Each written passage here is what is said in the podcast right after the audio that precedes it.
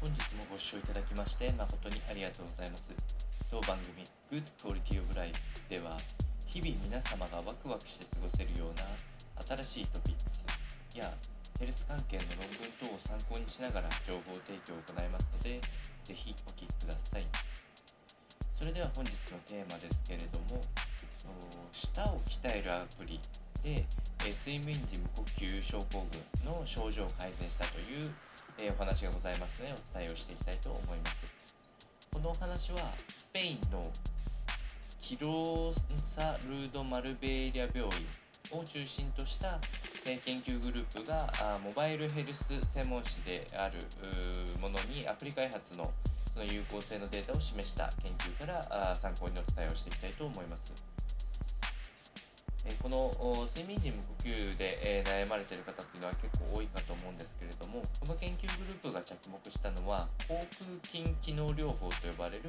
え口の周りの筋肉のかい、え機能改善を行う治療によって、え少しでも病状を良くしていこうというところでございまして、えここの研究チームが作ったエアウェイジムという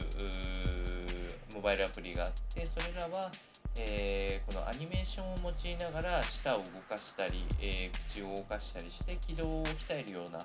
え、トレーニングエクササイズが用意されているということでした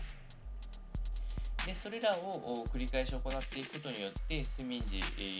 無呼吸の状況を避けることができるのではないかということで、この試験から明らかになったのは無呼吸や低呼吸の重症度や症状が軽減する方が約半数ということで、えまあ、一定程度の効果があったというふうに言われております。えー、ただあ、このアプリの利用に向かない人もいることが分かっておりまして、えー、その方々はあ下の動きが制限されているような方や、えー、重い、え鼻行を落としてしまうような症状がある方、顎関節症を持っている方、この方々には、えー、少し、えー、半減というわけにはいかず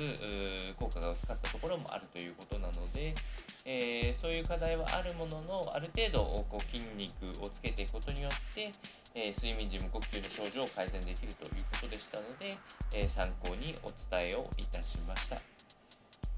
それでは本日の内容は以上となります。この番組の内容が少しでも面白いな気になるなと思っていただいた方は是非チャンネル登録またはフォローの方よろしくお願いいたします。それではまた次回の放送でお会いしましょう。本日もご視聴いただきまして誠にありがとうございました。